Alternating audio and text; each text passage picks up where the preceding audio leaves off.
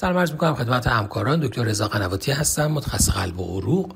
یکی از مطالعات دیگه ای که در کنگره ESC نتایج اون منتشر شد مطالعه CASTLE-HTx trial بود که همونطور که می‌دونن همکاران بخش زیادی از بیمارانی که end stage heart failure هستن از مطالعات مربوط به catheter ablation حذف شده بودن و در این مطالعات این بیماران لحاظ نشده بودن.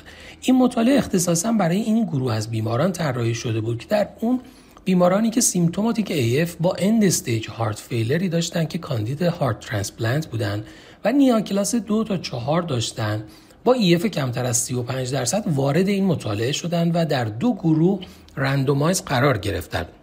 همه بیماران درمان استاندارد heart failure رو طبق توصیه های guideline دریافت می‌کردن از 194 بیمار مطالعه دو گروه ایجاد شد گروهی که علاوه بر درمانهای استاندارد heart failure درمانهای دارویی برای AF دریافت می‌کردن و گروه دیگه ای که علاوه بر درمانهای استاندارد heart failure براشون برای کنترل AF catheter ablation انجام شده بود.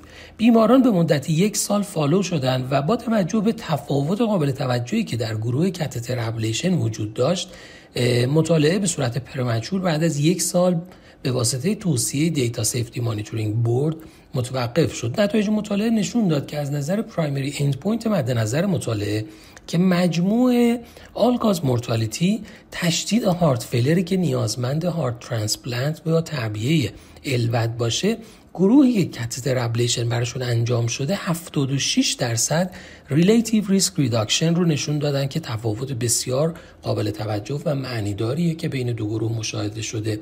و بر اساس نتایج این مطالعه به نظر می‌رسه که بیمارانی که end stage heart failure و symptomatic AF هستند سود بیشتری از AF ablation می‌برن به نسبت بیماران دیگه که ممکنه از این درمان ها سود ببرن. امیدوارم ارائه این مطالعه برای practice شما مفید بوده باشه. ممنونم از توجه شما.